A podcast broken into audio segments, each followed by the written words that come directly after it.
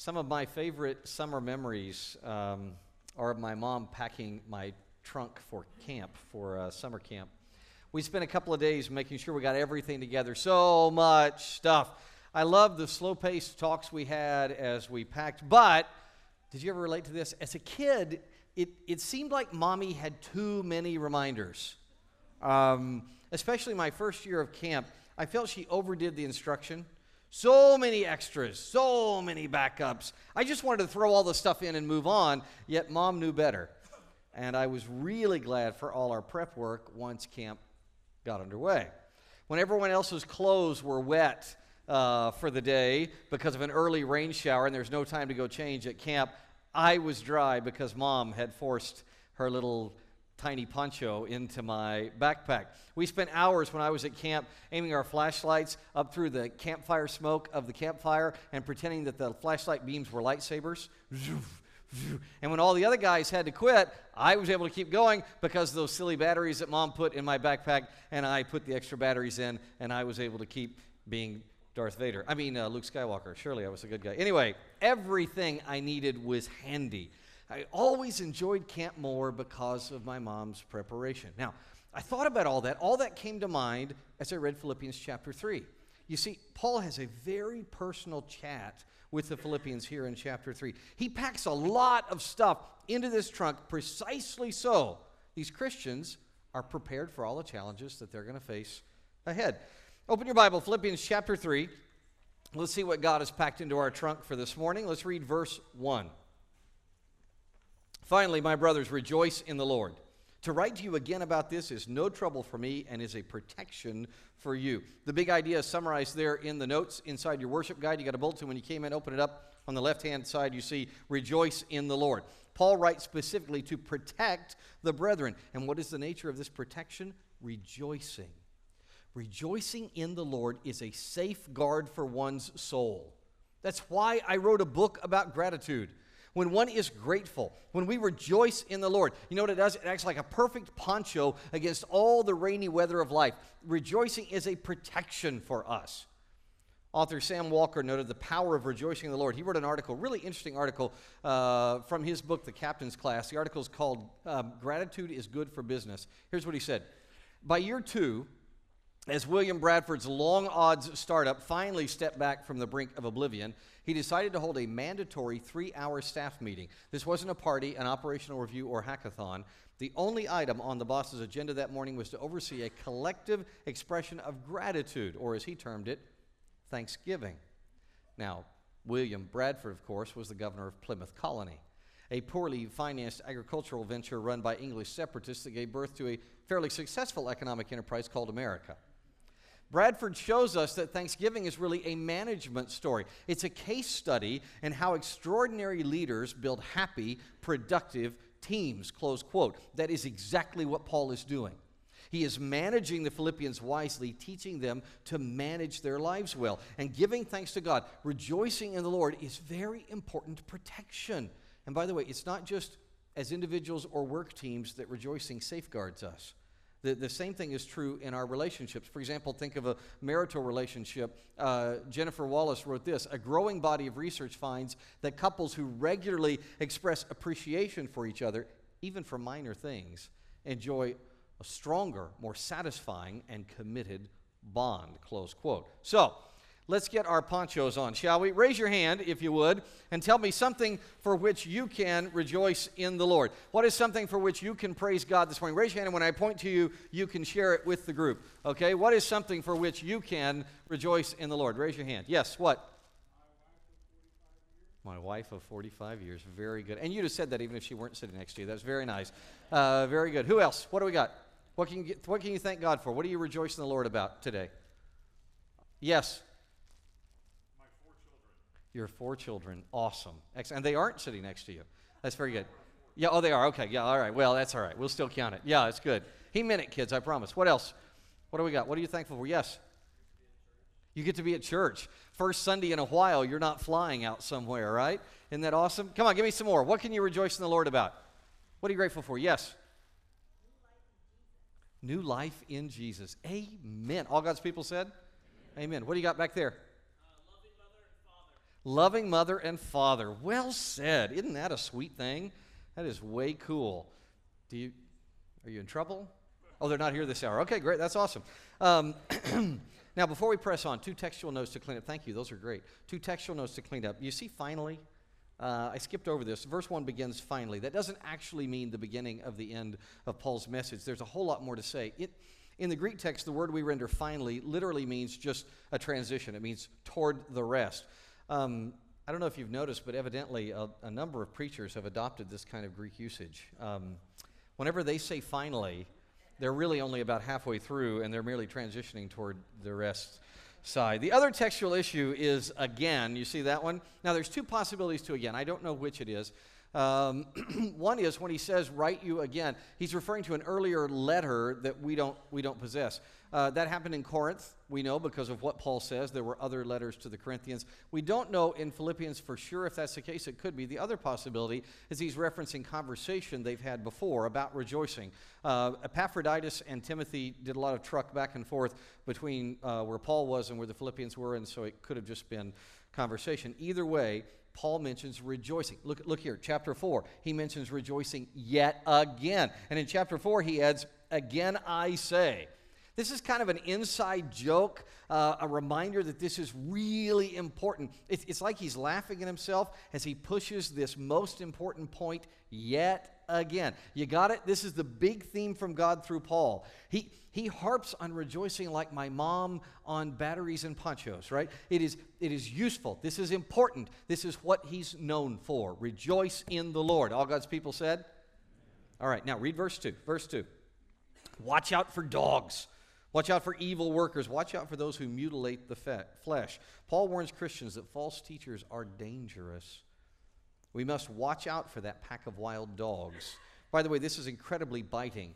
Um, Jews often called Gentiles dogs. They viewed them as ones who were only worthy to receive the scraps from the Hebrew table. But here is God's apostle completely turning the tables. Now, he's not describing all Jews, he's describing Judaizing legalists he, calls Judaizers, these legalists, and he's describing them to this predominantly Gentile church at Philippi. And he says, the Jews, actually, the legalistic people, they're actually the dogs. And some Bible scholars think this could be describing something even more biting, literally. Um, in Macedonia, in the Macedonian highlands uh, around Philippi, apparently there's some evidence that very few dogs were kept as pets or for, or for work. Eh, which was somewhat rare in the Mediterranean world. In the first century, lots of dogs were kept in Israel and Egypt and Rome.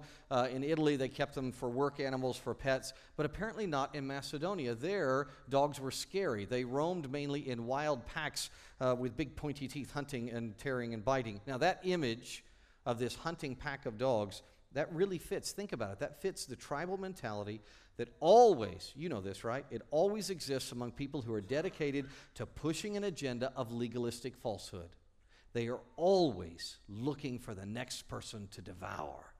It was true then, and it's true now. The question is not who let the dogs out. The question is, are you prepared to deal with them? A few times I have experienced people very angry over my teaching of Scripture. Now, occasionally that's because I'm a flawed human and I said something inaccurate or unkind. And in those situations, I just apologize and ask for forgiveness. But more often, the anger comes from a particular, some particular limited identity group who were appalled that I would defy their threats and go ahead and teach what God says. You see, like the Judaizers, these folks have made up their own rules beyond Scripture. That's what all legalists do. And because they've made up their own rules, this is wild but true, they see themselves as really holy. They see themselves as holding the moral high ground. And thus they believe themselves absolutely correct in treating anybody who would dare disagree with them as deplorable. Right? This is an increasingly problematic issue in 21st century America, but thanks to Philippians, you and I can be prepared. When the hate mail arrives, we have a good idea what to do. We listen, we pray, love, engage, and stand our ground on the text.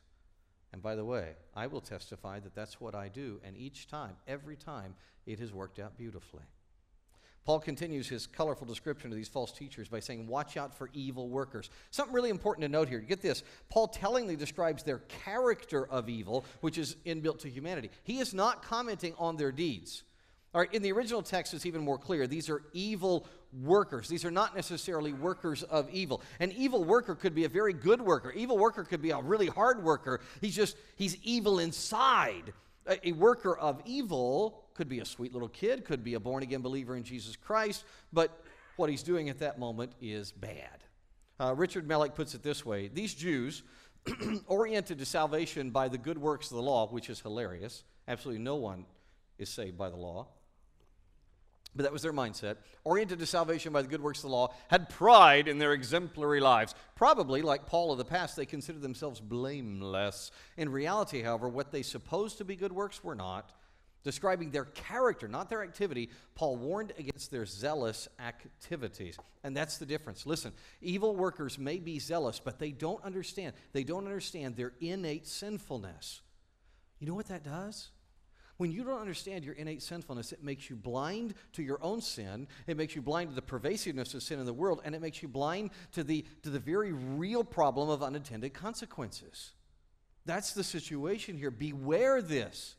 It inevitably leads to legalism, which is why Paul finishes verse 2 saying, Watch out for the legalists.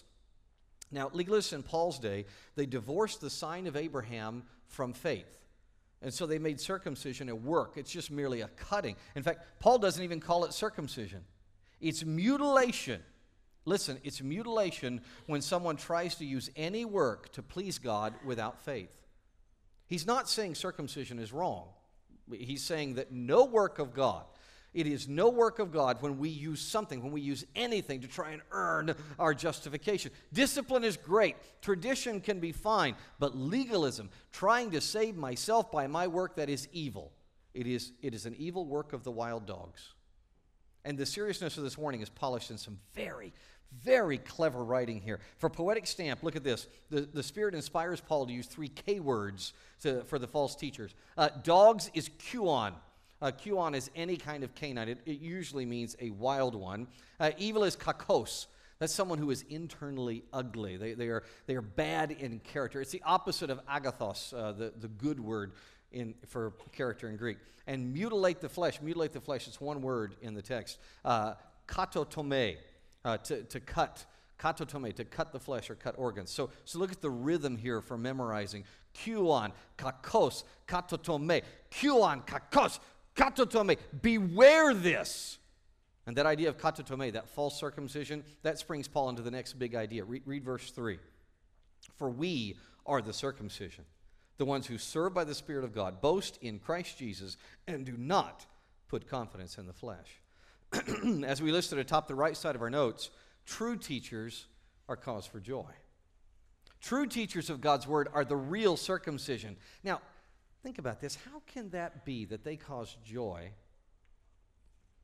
Because if you listen, have you noticed this? If you listen, the legalists in this world, they are always very loud and very confident that these other people must be wrong. How can true teachers cause joy? It's because true teachers understand the Abrahamic covenant. Look up here Romans chapter 4, verse 11. He, Abram, received the sign of circumcision as a seal of the righteousness that he had by what, everybody? By faith, while still uncircumcised.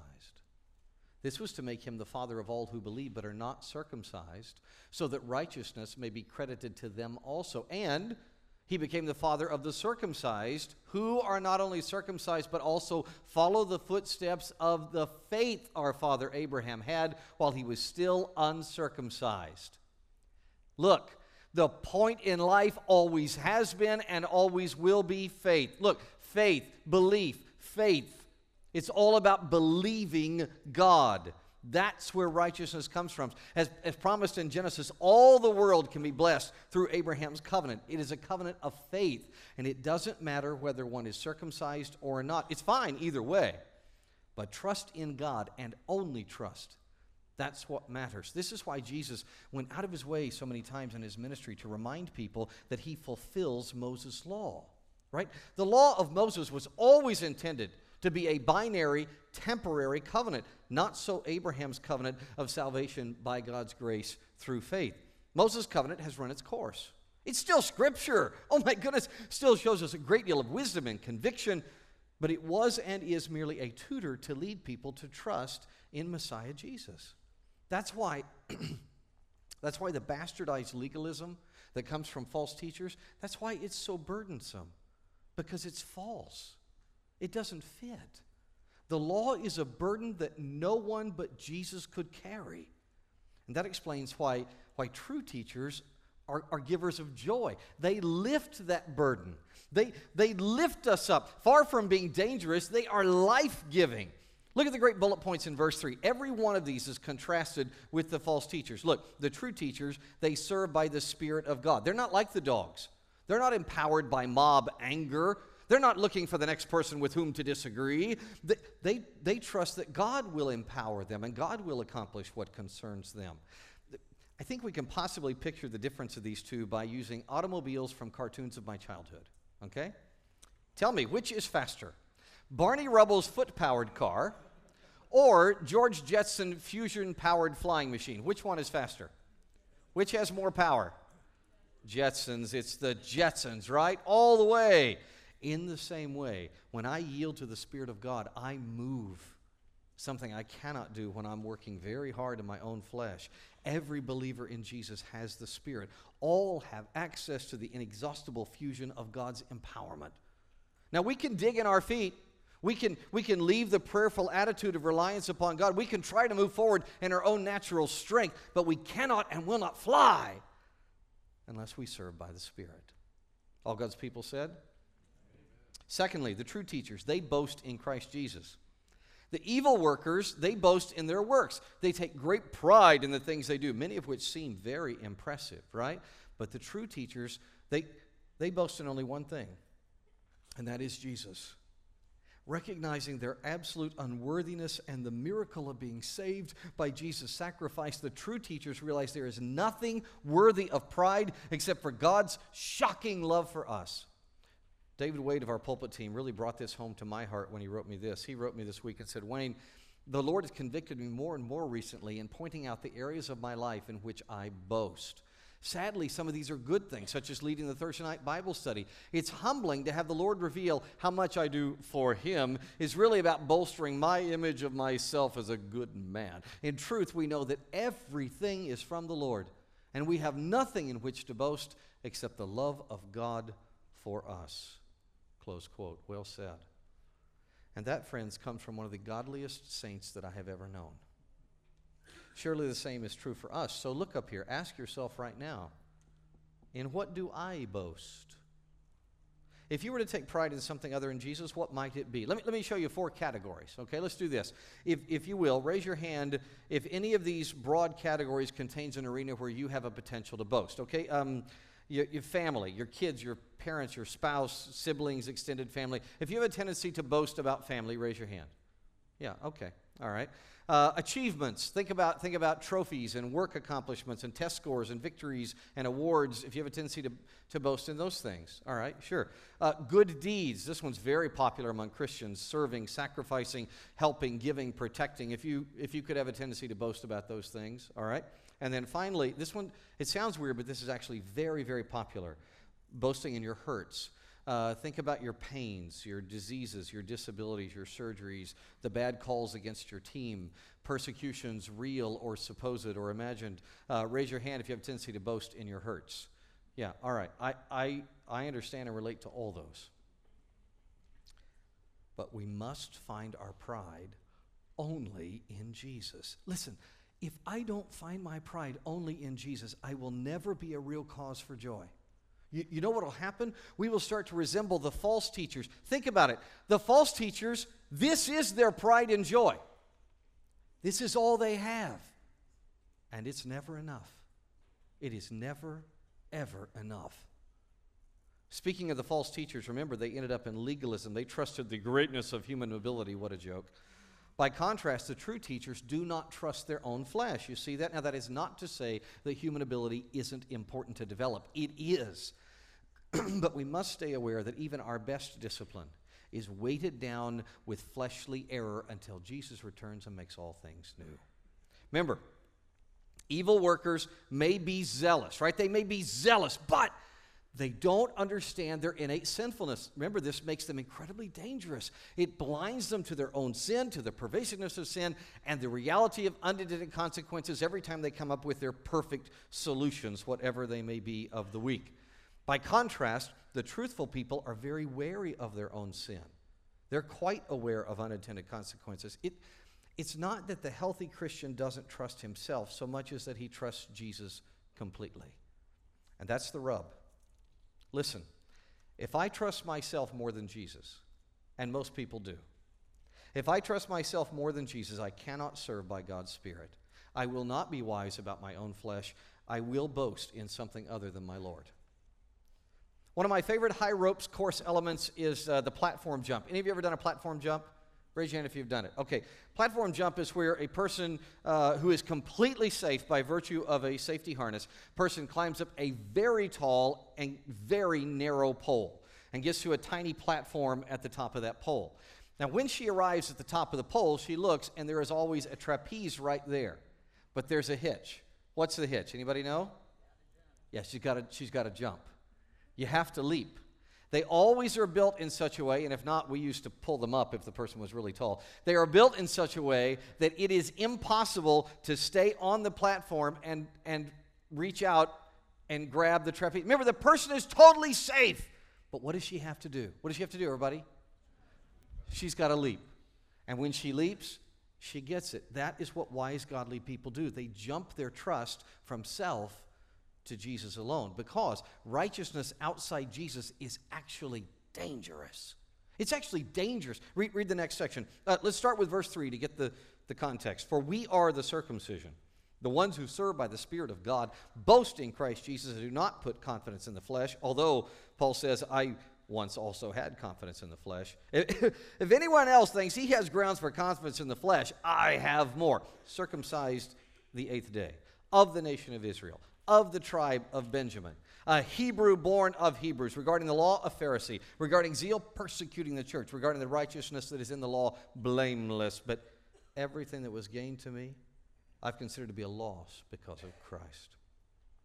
Paul's inheritance and achievements are they're really impressive. In fact, humanly, they are astounding. The, the ones he doesn't mention here, he brings up in other texts, they add to the magnificence. Um, for example, he was, he was born here in Tarsus. He doesn't mention that in this text, but he does in others. He was a, of a Hebrew family, but they were Roman citizens. They were well off. They could have been, we're not know for sure, they could have been very wealthy. It was certainly a very wealthy town right on one of the major trade crossroads of the world. And Paul attended what uh, we would call Tarsus University. And there he became an expert, and I do mean expert at Greek, at Greek rhetoric and Roman law, an expert in the law. In fact, they didn't have doctorates then, but if they had, he would probably have been a double doctorate person or more. He was, quite frankly, a genius. He then came to Jerusalem to engage more deeply in his Hebrew heritage. He became a Pharisee. He studied under the great Rabbi Gamaliel. According to the Pharisaical use of the law, Shaul, by the way, that was his given name, was Saul, Shaul. Uh, Saul was blameless. He became, he became so zealous for Judaism that he began hunting down Jews who had begun to believe in Jesus as the Messiah until the resurrected Jesus appeared to him, and then everything changed. When the literal scales fell from his eyes, Saul to be Paul finally understood. He understood all that stuff that was gain, that was so important to him, it actually was a burden.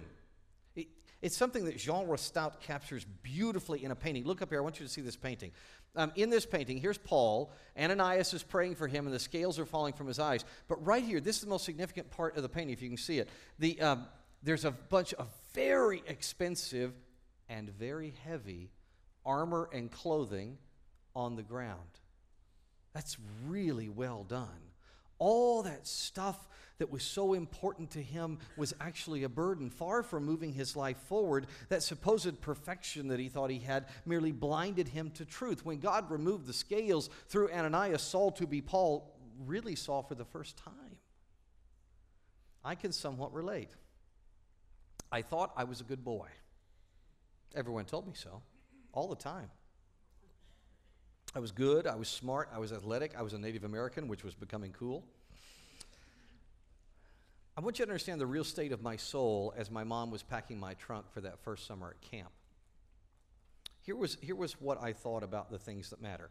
I had investigated enough to realize that it, it takes way too much faith for a person to be an atheist. I, I, I got that. In fact, I accepted that the only reasonable conclusion was that Jesus is who he claimed to be. He's the resurrected Messiah, the Son of Man, the Son of God. I actually knew that was true, or at least I understood it was by far the most rational explanation for a, a great many things. But here's the key I didn't believe on that Jesus for my own justification before God. I, I trusted myself because, after all, I was a good kid, right? But then that summer at camp, my counselor and I were talking during one of our one on one times. And my counselor pulled me aside. His camp name was Stormy, very appropriate. And he said to me, Man, you seem like such a nice kid. Too bad you're going to burn in hell.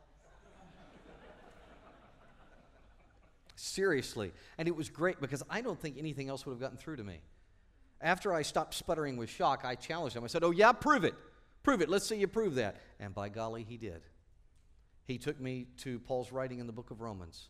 And we spent that entire week in the book of Romans, and he showed me four very important things that all people are sinful and separated from God. I was not a good kid, never had been, never would be on my own. He showed me that Jesus is indeed God the Son. He sacrificed himself for human sin, that he rose from the grave, and only by trust in Jesus can someone be saved. In fact, that counselor showed me that by trusting Jesus, we become, and he used this phrase from Romans, children of Abraham. Abraham truly becomes our father. What I had been doing before, that was only empty legalism. Like the apostle, like many of you, I trusted Jesus, and that began the process of me learning to count everything else as loss. Now, that process of counting as loss is paired with a wonderful positive, learning that righteousness from Jesus brings joy. Look at, look at the next two verses, 8 and 9. Verses 8 and 9. More than that, I also consider everything to be a loss in view of the surpassing value of knowing Christ Jesus my Lord. Because of him, I've suffered the loss of all things and consider them filth, so that I may gain Christ and be found in him, not having a righteousness of my own from the law, but one that is through faith in Christ, the righteousness from God based on faith. Righteousness from Jesus brings joy. Verse 8 is fantastic. It's really passionate writing. Self righteousness is seen as the filth it is, and I do mean filth. The word Paul writes from his house arrest in Rome is, uh, is skubalon. We politely translate it filth or rubbish. I mean, skubalon can mean that kind of yuckiness, but not when it's used like this. When it's employed like this, skubalon always means the same thing animal excrement. That's right, kids. The Apostle Paul used poop in the Bible. And actually, just to be completely honest with you, it is a much more graphic word for poop, one that if you use at home will get your mouth washed out with soap, okay? I'm not saying you should say the word that Paul used, unless you want to say skubalon, because that's Greek and that's kind of fun. But, um, but, but you should certainly understand it, and we all should. Self righteousness is like doggy do, right? It clings to you like poop in the traction lines of your tennis shoes, right? You know that when you step in poop and you, and, and then that's the day you're out of toothpicks, you know, and it's just stuck in there and it makes you stink. You smell like a cow patty all day. Paul realizes and he teaches us about the choice that every person must make every day. Do I want to smell like excrement? Am I going to rely on my self righteousness? Because if I do, I will stink. The alternative is to be washed by God Himself. The sweet scented alternative is righteousness by faith imputed from God. that next year, after I went to camp at 11 years old and became a believer in Christ, my mother took me along to visit a friend of hers who was sick. Um, they had a four year old boy. Mom suggested, Hey, Wayne, take the, take the little guy out and back to play so I can talk to the mom. And I said, Okay, cool. So I took him out back. The kid and I had a blast. He was such a fun guy. We walked out back. First thing we saw was this huge dirt pile in their backyard. I said, What is that? He said, That's mommy's dirt pile. It's for her rose garden, but because she's sick, they can't use it, so it's just sitting there as a pile. I said, Well, let's make use of it. He's like, All right. So we ran trucks down the dirt pile. I taught him to play King of the Hill. And uh, I let him win a lot, so I rolled down the hill a whole bunch. And, and we had a dirt clod fight. The dirt clods are really soft, they were, it was very nice. And uh, it was great. Eh, we had a great time until the moment we walked back inside. Both women screamed. And I assured my mom, I was like, Mom, it's going to, you know, wash off. It's just dirt. And then I smelled myself for the first time. And as you have probably already realized, it was not a dirt pile, it was manure. Yeah. Yeah, it was a big pile of cow manure. Took a long time for me to get clean in our shower. I think mom threw those clothes away. I really do. And those ruined clothes are a picture of our souls. We cannot save ourselves. The dirt cannot be removed by us. It must be replaced by new clothing from God, by imputed righteousness. This, this is the light that shines when everything else is proven false. Jesus is indeed the light of the world. He is the Messiah for those who trust him. They have his righteousness imputed to them. We need to respond to that. We got two more verses I want us to cover, but let's stop right now. Let's just respond to that right now. Pray with me. Father, I pray for anyone studying with me that has never trusted in Jesus as Savior.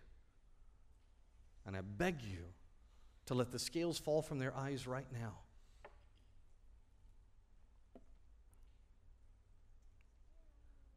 Friend, listen, you, you cannot cleanse yourself.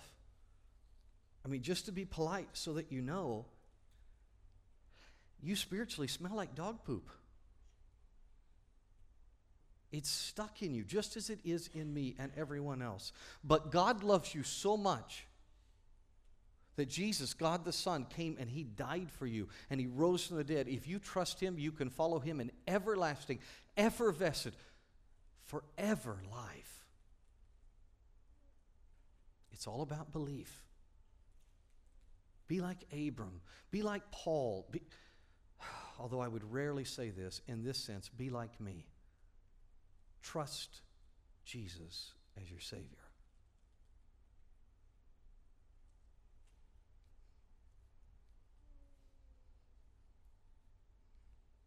All God's people said? Amen. Now, thank you, everybody. This changes everything. You do realize th- this changes even our life goals. Read, read the last two verses we're going to study 10 and 11. My goal is to know him and the power of his resurrection and the fellowship of his sufferings, being conformed to his death, assuming that I will somehow reach the resurrection from among the dead. As a kid, I grumbled to my mommy when she put those extra heavy D cell batteries in my kit, but when I could continue to play lightsaber all night, my attitude changed. My goal the next summer was no longer just to throw stuff in and move on. My goal was to enjoy the process because it turns out this mom lady knew best, right? You see that, right? Rejecting my self righteousness for the excrement it is and turning to God for righteousness in Jesus. That changes how one thinks. It changes our goals. Look, look, at, look at verse 10 and 11. Very one, number one focus now. What does he say? To know Jesus. Suppose you meet a new person today, they're, they're new to you, and, and you chat for a while, and as you walk away, you think, man, that seemed like a great dude. I'd really like to get to know that guy better. Okay, what do you do? It's not rocket science, right? It's not real difficult. You find ways to spend time together. You invite him, his family, if he has one, hey, you want to go out to lunch?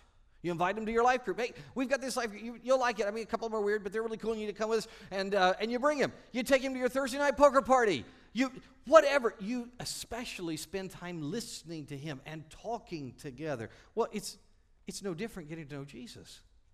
You spend time with him. You listen to his word. You talk to him. And before long, you really grow in relationship as you realize that he goes with you everywhere. When we accept his righteousness, knowing Jesus becomes our number one goal. Second one follows close behind to know his resurrection life to know what it means to be an overcomer because I'm in Christ, to know victory and joy because death has no sting for me. Jesus is alive, and the Christian's new goal is to know this reborn life we have in Jesus. A friend of mine's a missionary in China. Knowing that we were studying Philippians, he a few weeks ago emailed me a testimony. It's from a um, a, a, young, very successful urban Chinese woman. Uh, he gave her the code name Lola. Let me share with you Lola's testimony about knowing the resurrection life. She writes this. She said, Last year I read through Philippians a lot. I want to grow in joy. In the past, I thought joy was knowing how to suck it up or be positive in a hard situation. I wanted to learn that skill, but after I read through Philippians, God helped me get a little taste of Paul's joy while he was in prison. It's not like Paul's happy about it, but he's focused on something else so completely that he doesn't care. His heart is completely not there. His heart is on Jesus' gospel and the Philippians. I like this next part so much I put it in your notes. When Paul heard the gospel is spreading and the Philippians are growing, that's where his joy came from. He's so filled with joy that his surroundings or situation don't even matter. I'm really thankful. God wants me to know him. He's more than happy to help me taste a little bit of what his kingdom feels like, what great joy feels like, what it means. Lola has a wonderful new goal. May we as well. All God's people said? Third change, to experience the fellowship of his suffering. Now, this one seems to make no sense. Who would be happy to suffer? No one. No one with any sense, that is. But, but, to know the fellowship of God himself through suffering, that's amazing. I'll just, I'll just tell you, there are many, many people in this room who can tell you of tragedies where they have been blessed beyond measure by God's provision in suffering. Christ's fellowship in suffering is like sunrise in a dark woods. It's like a soft bed when you're exhausted.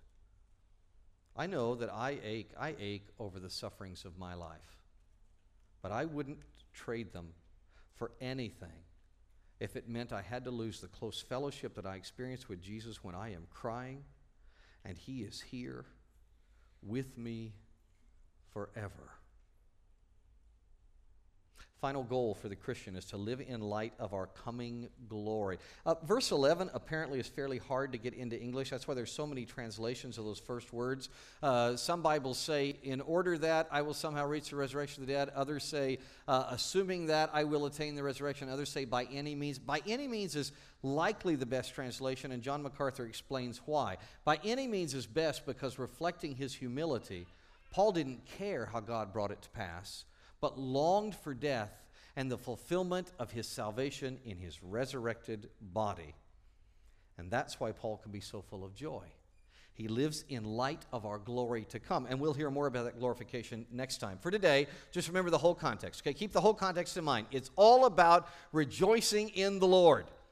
Righteousness from Jesus brings joy, which changes everything. It even changes our life goals. That's why we don't trust righteousness outside Jesus. It's dangerous, it's stinky. It makes us act like the false teachers who proliferate in this world. We want to be true teachers who are always cause for joy to those around them. Amen? All right, so stand up with us and let's rejoice together. Let's sing